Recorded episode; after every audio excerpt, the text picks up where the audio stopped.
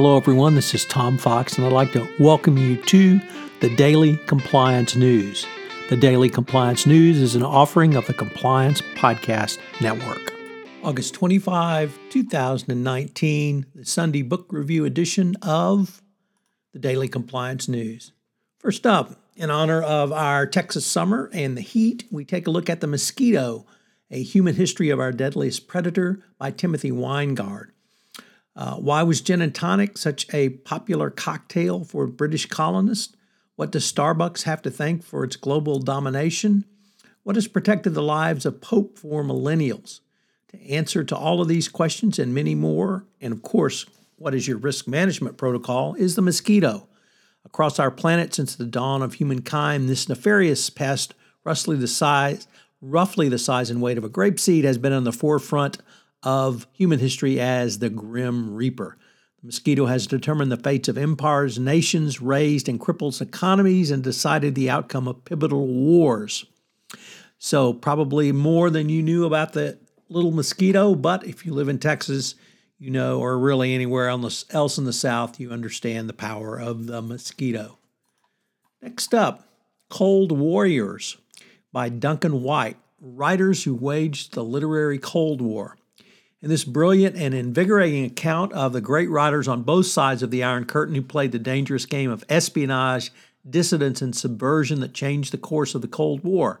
However, during the Cold War, literature was both a sword and a noose.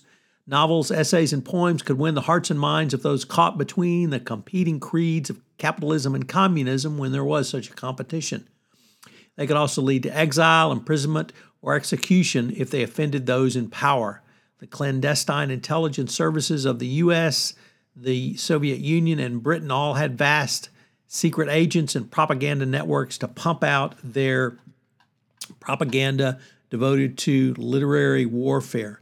This book tells that tale, including five major writers George Orwell, Stephen Spender, Mary McCarthy, Graham Greene, and Andrei Sinyavsky and it's full of a list of dazzling characters that you will certainly enjoy going forward.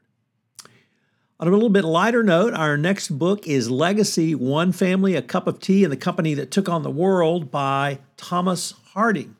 This is the story of Lehmann Gluckstein and his family who escaped pogroms of Eastern Europe and made their way to Whitechapel in London.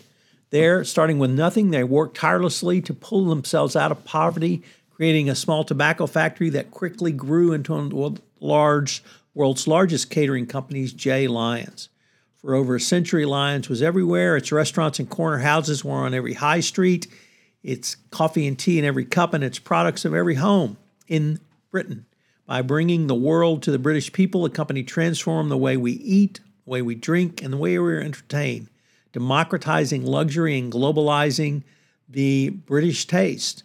It was a victory not easily won, but a lot of hard work, perseverance, and indomitable spirit in the face of repeated obstacles of poverty, hatred, and injustice.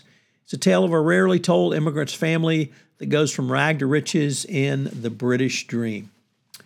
And we conclude with uh, a biography, a new biography of Louis XIV entitled King of the World The Life of Louis XIV by Philip Mansel.